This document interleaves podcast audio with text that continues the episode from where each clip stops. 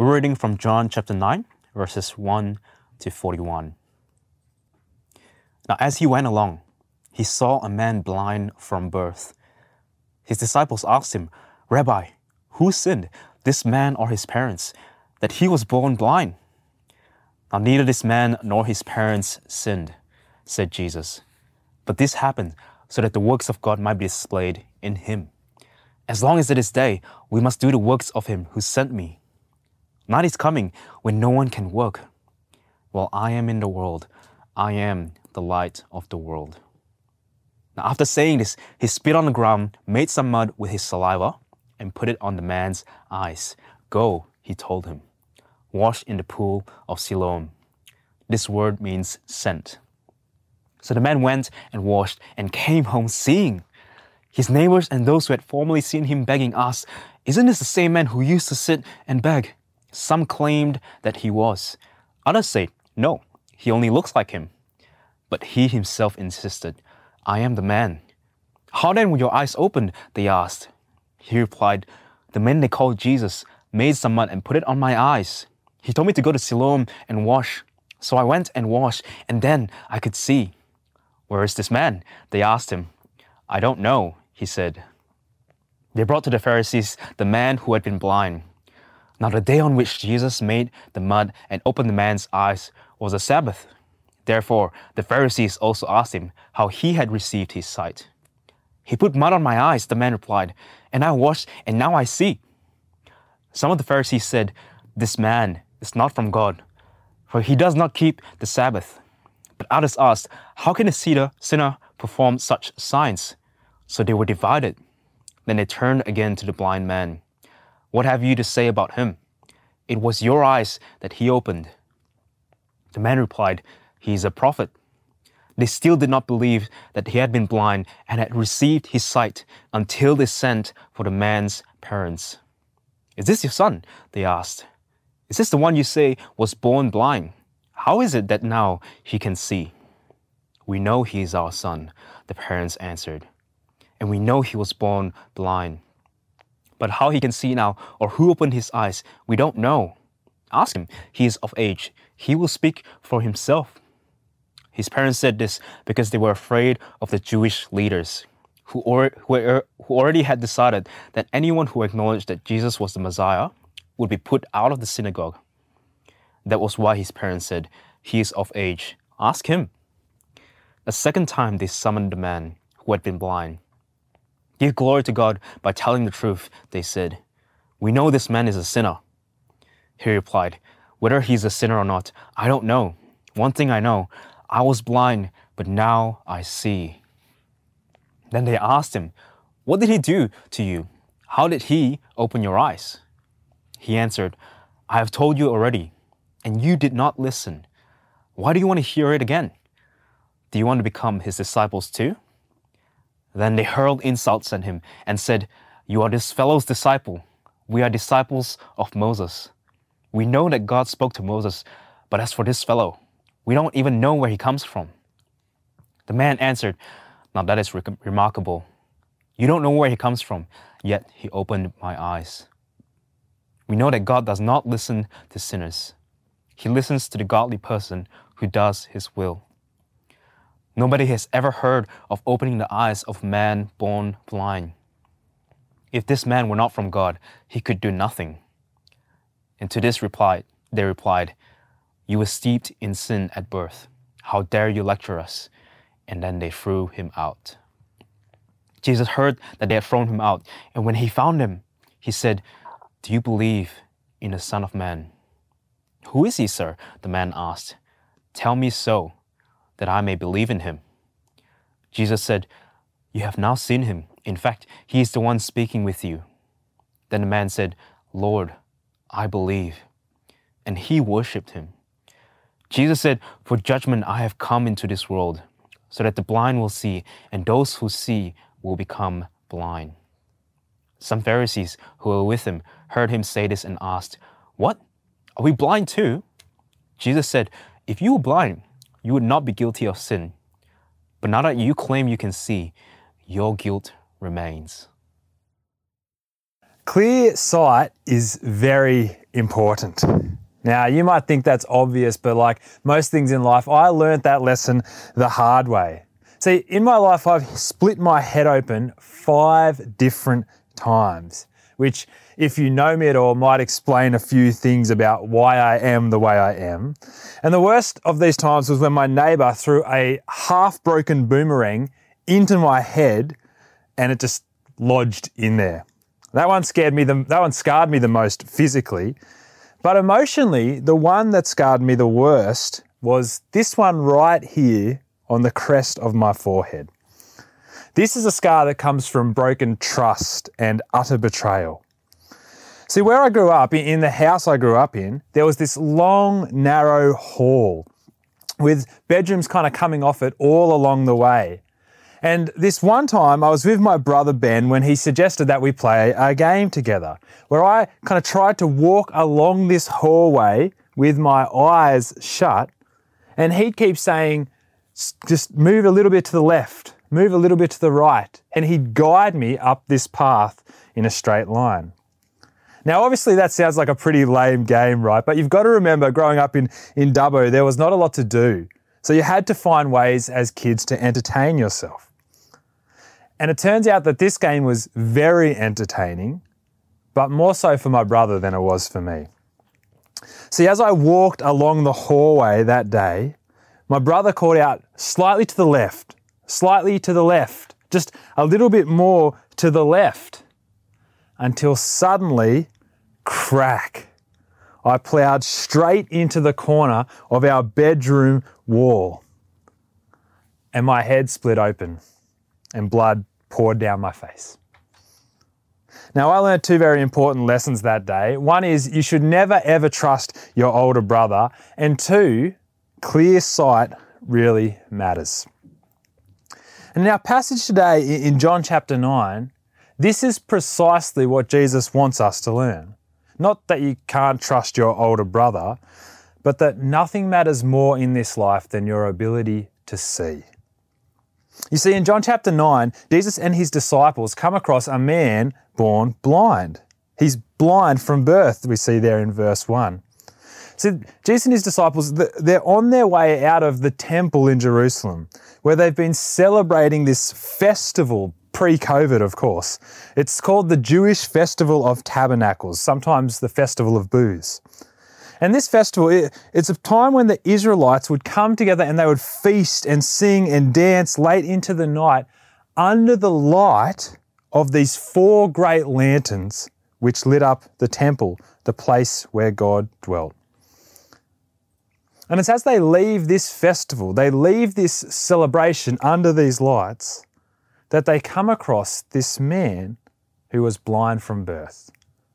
And he's outside at this point because he's excluded from the party. He's, he's forced to beg outside the temple grounds because of his blindness, because they think he's a sinner. That's why the disciples ask that really weird question there in verse 2. They say, Rabbi, who sinned, this man or his parents, that he was born blind? Now, that question seems a little bit strange to us today, doesn't it? But in the context of the Jewish culture, it makes total sense.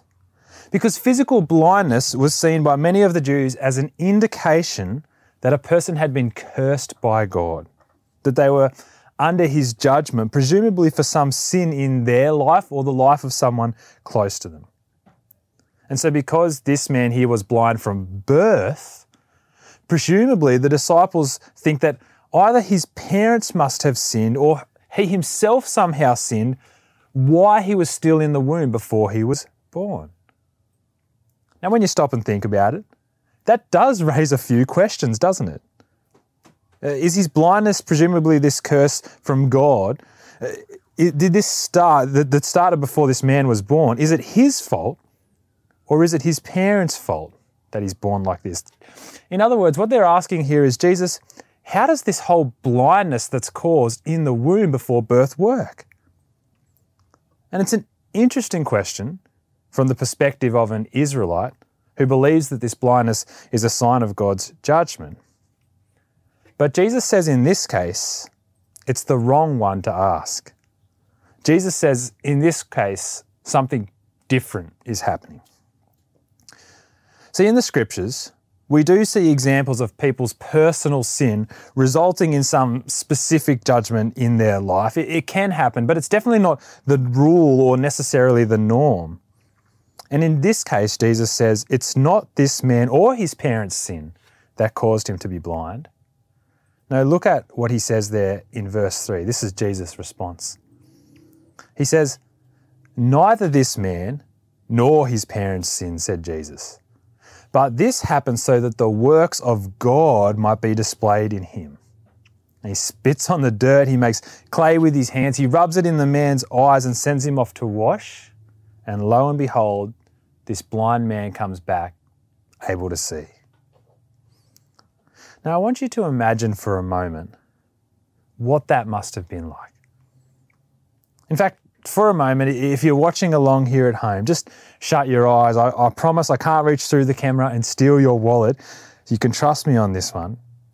Shut your eyes and imagine for a moment that this was your life. This was the only life you had ever known. You'd never seen the sunrise as it broke through the horizon. You'd never seen a, a bird as it spread out its wings and soared through the, through the sky. You'd never seen a smile, or a tear for that matter, roll down a person's face. In fact, you can't even imagine those things because you've never been able to see at all.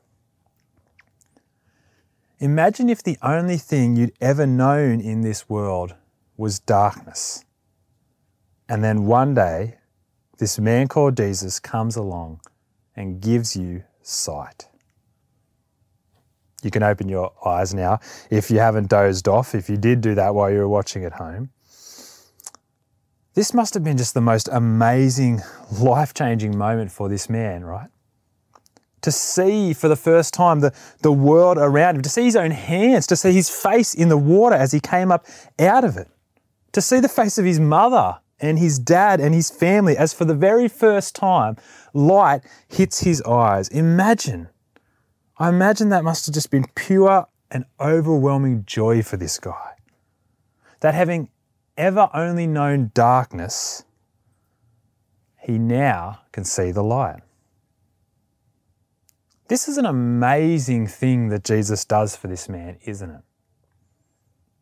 And yet, it's not the most amazing thing in this passage. In fact, the more amazing thing than what Jesus does in these verses is actually the words he says right before he does it. Look there again in chapter 9, verse 3. Neither this man nor his parents sinned, said Jesus, but this happened so that the works of God might be displayed in him. As long as it is day, we must do the works of him who sent me, and night is coming when no one can work. While I am in the world, I am the light of the world. Now, when you understand what Jesus is saying about himself here, it, it's just amazing. It's truly incredible. What he does is he opens the eyes of a man born blind. What he says is that he is the light of the whole entire world. In fact, that's, that's the whole point of why Jesus heals the blind man in the first place. That is, this is not just an, an amazing miracle. It's not even just a, a great act of kindness. It's more than that. It's a sign. It's a sign that's meant to point to something greater about Jesus. And what does this miracle, this sign, point to?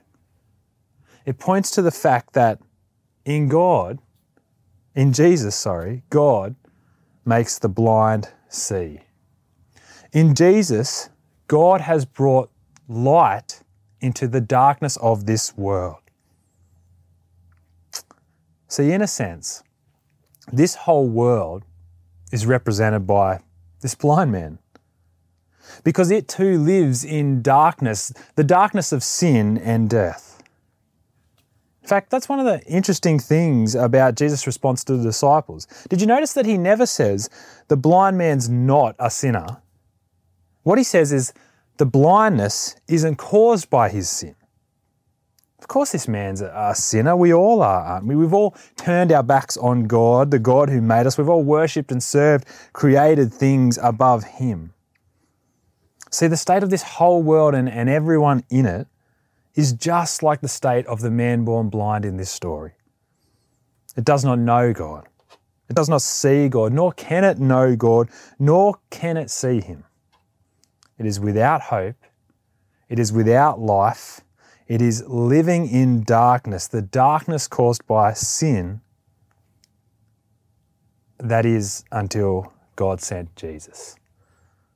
God sent Jesus into the world to be the light which pierces through the darkness of it and offers us the hope and joy of salvation, forgiveness of sins, eternal life with Him.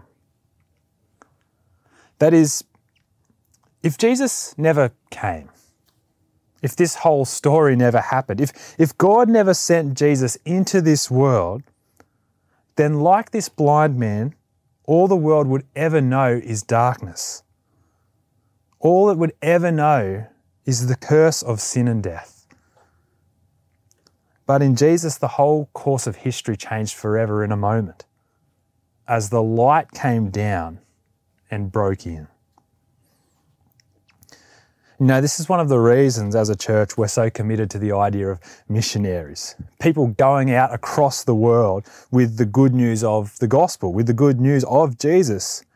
Because ultimately, the, the answer to the problems of this world doesn't lie in education, politics, a, a vaccination, or even things like social justice. Those things are good and they're wonderful and, and they make a real difference, right? But, but they cannot deal with the problem of sin and they'll never overcome darkness. What our world actually needs is to hear the good news of Jesus. The answer to that problem of sin and death and darkness lies only in Him. And I reckon with a, new year kind of kicking off, getting underway, now might be the time, if you haven't already, for you and your family to, to sit down and work out who you want to pray for this year from our missionary team or even beyond it. At HBC, we support a whole bunch of missionary families, some of which you can see here on the screen, but it's not all of them. And they're in different places across the world doing different things. A lot of the details for that you can find out about on our HBC website. Why not sit down and make a plan to pray for them in your house or in your, your family and support them in this great work of taking the gospel to the world? Because that's what Jesus wants for this world, isn't it? And it's what he invites us to be a part of with him. Making known this light which shone in the darkness. And yet, even as I say this, we know that not everyone will accept this light, don't we? In fact, this passage shows us that so clearly. Because in this passage, what Jesus does and says, it actually has an interesting effect on those who see it. What it does is it causes everyone to be divided over him. Did you notice that as we read through the passage before? So in verses 8 to 12, the blind man's neighbours, those who know him and saw him begging, they can't quite believe what's happened. So some of them are skeptical as to whether it's really him. So they take him to the Pharisees, the Jewish religious leaders of the day, who end up kind of split down the middle over Jesus. Look there in verse 16. Some of the Pharisees said, This man is not from God, for he does not keep the Sabbath. But others asked, How can a sinner perform such signs? So they were divided. Even the parents of the blind man aren't quite sure what to make of all this. They obviously can't deny that this is their son, but they're afraid of what the Pharisees might do to them if they admit the reason he now sees is Jesus. So they kind of throw the responsibility back on their kids, saying, Well, you know, he's of age, he's old enough to answer. Ask him. Let this guy tell you who he thinks Jesus is. In fact, all of this division, all of this skepticism and argument, right, it comes to a head in this big Barney, this big blow up at the end of this passage between the Pharisees and the man who was born blind but now sees. Look there again in, in verse 24. A second time, they summoned the man who had been blind. Give glory to God by telling the truth, they said. We know this man is a sinner. He replied, Whether he is a sinner or not, I don't know. One thing I do know I was blind, but now I see. Then they asked him, What did he do to you? How did he open your eyes? He answered, I've told you already, and you did not listen.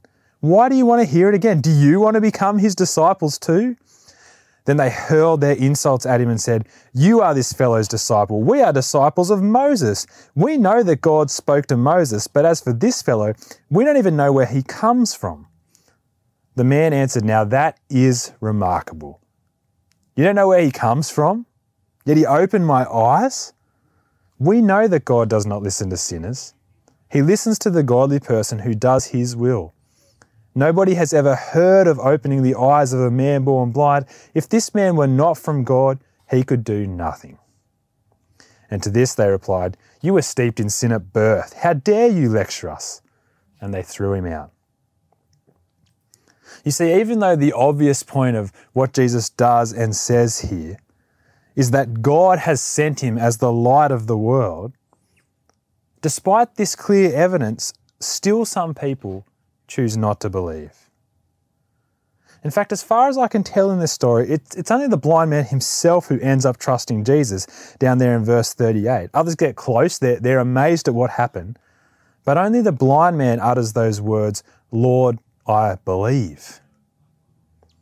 You see, Jesus has sent God to be the light of the world, but not many in the world will actually accept it. Not everyone who hears this message will choose to believe. In fact, what you see in this passage is that Jesus is, is kind of like Nick Kyrgios. Whether you, whatever you think of Kyrgios, you've got to admit that the guy is an amazingly polarizing figure. Some seem to love him, some seem to hate him, and it seems like most people end up doing the latter. And in this passage, that's exactly what happens to Jesus. They either love him or they hate him. They're split down the middle by what he does and says. And look again, this is true of Jesus today as well, isn't it? Many people in our world, like the, like the Pharisees, they, they have this expectation of who God should be that Jesus doesn't fit and won't fit. I think for most people in our society today, they still think of Jesus as that kind of gentle Jesus, meek and mild, or, or buddy Jesus, Jesus the good guy, Jesus my best friend. Christians, they have a problem with Christians, right? But Jesus, he's all right. He's a good guy. That is until they hear the words that he actually says about God, about life, about death, about sin. When they hear what he says about things like marriage, right? They see these claims like he's the light of the world, the only way that you can know God. And they think, well, why should I follow this guy? I don't like this version of Jesus. This doesn't fit my picture of God. I'm going to reject him.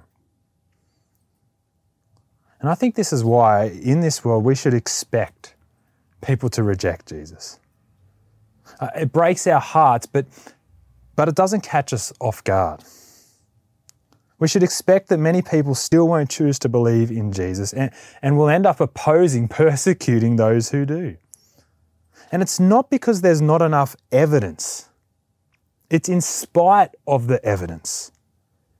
It's because of what Jesus claims about himself and this world.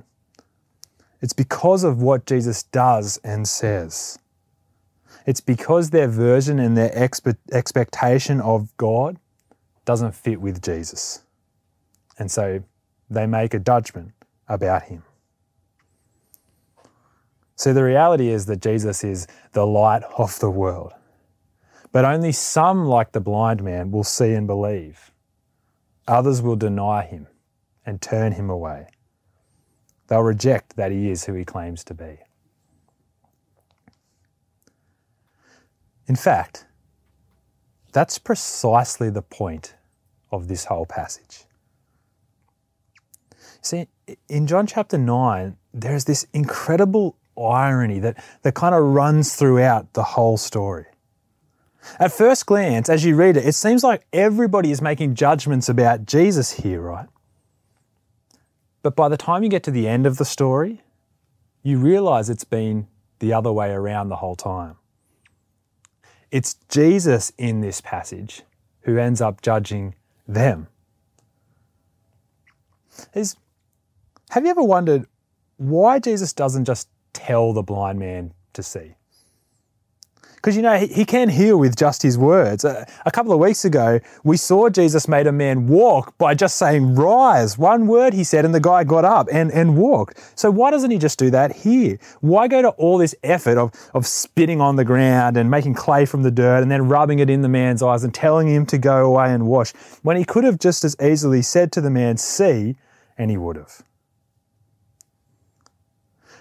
Well, I think it's because he knows by healing this man this way, it's actually going to catch the Pharisees out.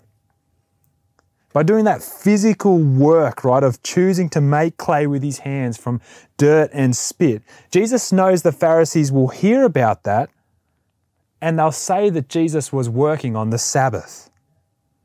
And only sinners, not those sent from God, could work on the Sabbath. So they'll end up rejecting who Jesus claims to be. That's what they say down in verse 16, as we read it before there, right? They say, This man is not from God, for he does not keep the Sabbath.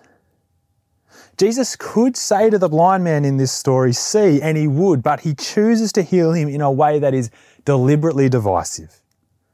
In a way that it would mean that he wouldn't fit the Pharisees' expectations of God. He wouldn't fit their idea of who God is and what he should be like. It's the exact same problem we saw they had with Jesus back in chapter 5 when he said, Rise. Jesus does this amazing thing. He makes a man walk again, and they're caught up in the fact that the guy is carrying his mat on the Sabbath. Their narrow mindedness sees work, the work of sin here, and they miss the obvious conclusion, the only obvious conclusion one should make in that moment that this man was in fact sent by God. Because who else can make the lame walk? Who else has the power to make the blind see? Jesus chooses to heal this blind man in a way that means that some people reject him. Because in their pride, they have this version of God, this expectation about who he should be that Jesus doesn't fit. And on the flip side, Jesus is the one who initiates every part of the process that leads to the blind man saying, I believe. So he sees the blind man in verse 1 that leads to that conversation with the disciples. He heals the blind man in verse 6 without the man even asking him to do it. In verse 35, did you notice it's Jesus who goes and seeks out the blind man, who finds the man he has healed again after the Pharisees have thrown him out after that fight. Jesus finds him and asks him, Do you want to believe? That is, it is all Jesus in this passage who gives physical sight to this man.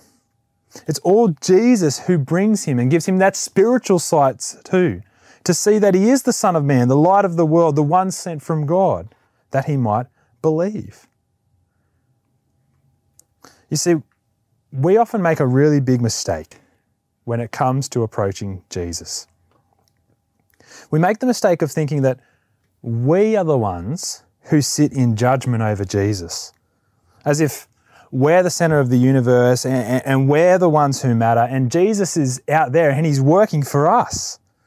But we decide whether or not we want him, and, and we determine if we think he is worth following. But in reality, this passage shows us it's the other way around. Jesus doesn't need us to follow him. We're not the center of the universe, he is. I mean, he, he wants us to follow him for our sake, for the sake of our souls, but, but it's not as if we can take or leave Jesus like it's on our terms. It's not as if He works for us. He's still God. He's still the judge. And, and He still sifts out the people of this world and determines this division through the things that He does and says. He wants you to come to Him, but He wants you to come to Him on His terms. In fact, That's precisely what Jesus himself says this passage is all about in verse 39. Jesus says, For judgment I have come into this world, so that the blind will see and those who see will become blind. Some Pharisees who were with him heard him say this and asked, What? Are we blind too? Jesus said, If you were blind, you would not be guilty of sin. But now you claim you can see, you think you know better than me, your guilt remains. Yes, Jesus is the light, but the light has dual purpose. For some, it shines in such a way that they see him for who he truly is and they worship him and they believe. But for others, he's a light that shines and causes them blindness. Because they end up denying that Jesus is the one sent from God. They reject his forgiveness and remain in the darkness. They reject his life and remain in their sins. And that is a challenging truth because it's incredibly humbling. It, reminds us that salvation is not a birthright. It's, it's not our entitlement, it's the grace of the Lord Jesus. My default, as I think about this world and my friends and family who don't know Jesus, is to think that God is calloused because he hasn't yet saved them.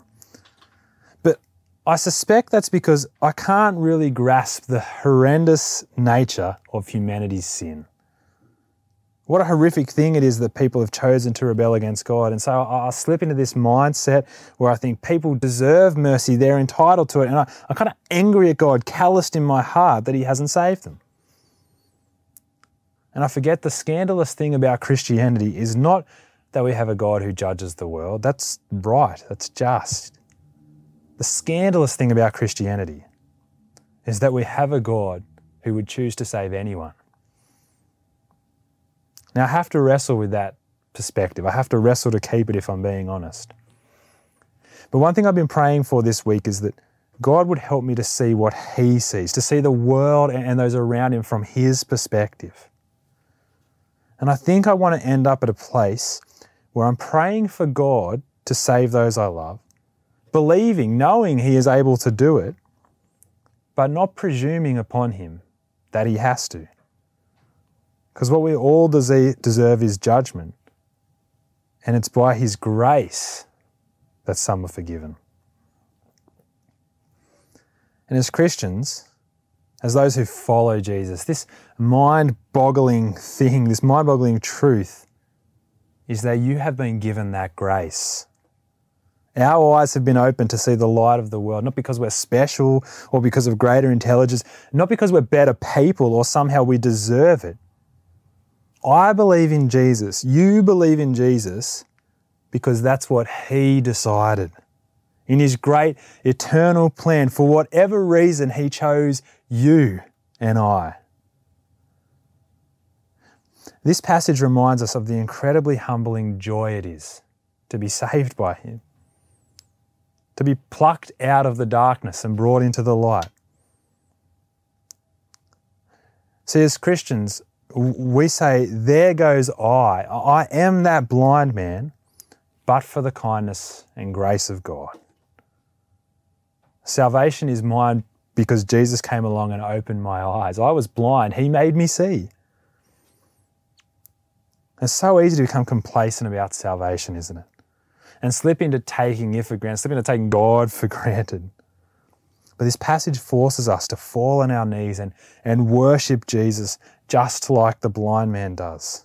Just to lay our lives joyfully at his feet, because once I was blind and living in darkness, until Jesus, the light of the world, came and made me see. And you know, if that was just true for me, that would, that would still be cause for worship.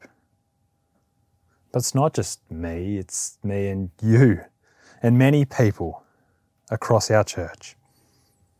And it will happen today, it'll happen tomorrow, and every day until Jesus returns here in our city, in our country, across the world. Jesus, the light of the world, will continue to pour out his undeserved mercy. He'll continue to open the eyes of the blind to see. Not everyone. We know that. This passage confirms it. Many people will reject Jesus. We saw that too. But we can have confidence that people will become Christians as we speak about Jesus. That's what this passage shows us. He makes the blind see. And it's also what we've seen year after year after year at this church, isn't it? 27 people decided to follow Jesus last year at HBC. 27 people had their eyes opened. They saw the light of the world. Two people already since the start of this year, since January started, right? And these are not numbers, these are souls, and they're rescued by Jesus. God, all around us, all the time, is opening people's eyes and helping them to see. And He uses our prayers, He uses our conversations, He uses us to do it. So, why not this year ask God for that? Ask God for opportunities to speak about Jesus, to tell people about the light of the world which has shone in the darkness. In fact, not, why not pray for an opportunity in the next few weeks as we lead up to the Life series as a church to share your testimony? That's what the blind man does in this story, right? It's just a really simple strategy for sharing your faith. He just tells people, this is what Jesus did for me. This is why it is I believe. And admittedly, in this story, it's not super effective. Most people we see end up rejecting Jesus, but I'm sure that as he continued to tell everyone what happened to him, how his life was turned around, some of those who heard him would have believed in him too, would have believed in Jesus and worshipped him. And if you've never written your testimony or thought about how to share it in a way that points to Jesus, we're going to post a really great web, a really great resource on our website that you can look at, and it'll help you prepare your testimony. It'll help you prepare it in such a way that it centers around Jesus and leads others to want to know more about Him. Even if you've been a Christian your whole life, this will help you think about how you can share the story of what He's done in you with them in the hope that they too might believe. Why not sit down this week, maybe with your housemates or your, or your family, your spouse or kids, write out your testimony, write them out together, and then pray for opportunities to share it even this week. To share it with someone around you in the hope you can invite them to the life series that's coming up. Because Jesus has come as the light of the world and he's opening the eyes of the blind, giving them eyes to see. See, what matters most in this world is clear sight about Jesus, the light of the world, who opens the eyes of the blind, who brings sinners to salvation and makes the blind see. Let's pray. Our Heavenly Father, we thank you so much for Jesus. We praise you for sending him into the world as the light of the world to shine in the darkness of sin and death, and offer us hope of salvation, forgiveness, life eternal with Him. Father, we know that many will reject the light because He doesn't quite fit their picture of who they think God should be. And yet, Father, this passage reminds us so clearly that it's you, that it's Jesus, who opens the eyes of the blind who enables people to see who He really is, who enables people to believe. Father, we thank you that this is true for us who are Christians. We praise you so much for the joy of salvation. Please help us not to take that for granted. Please help us to see what an amazing thing it is that even though we, all we have ever known is darkness, you reached into our lives and opened our eyes. You gave us eyes to see Jesus for who he is and believe. And Father, we pray for our city. We pray for our, our country. We pray for our world. Father, Jesus is not just the light of our lives, He's the light of the whole entire world. And we pray that you would give us a heart like yours, which longs to see people all across the world know that. Please help us to share our testimonies with those around us who don't know Jesus And please help us to pray for missionaries who are out there making known Jesus to people all across the world. Knowing that in your great eternal plan, you're going to save people. You're going to open their eyes too, that they might see. And we ask all of this, Father, knowing that you are a good and wonderful God, and praising you for everything you have done. In Jesus' name, amen.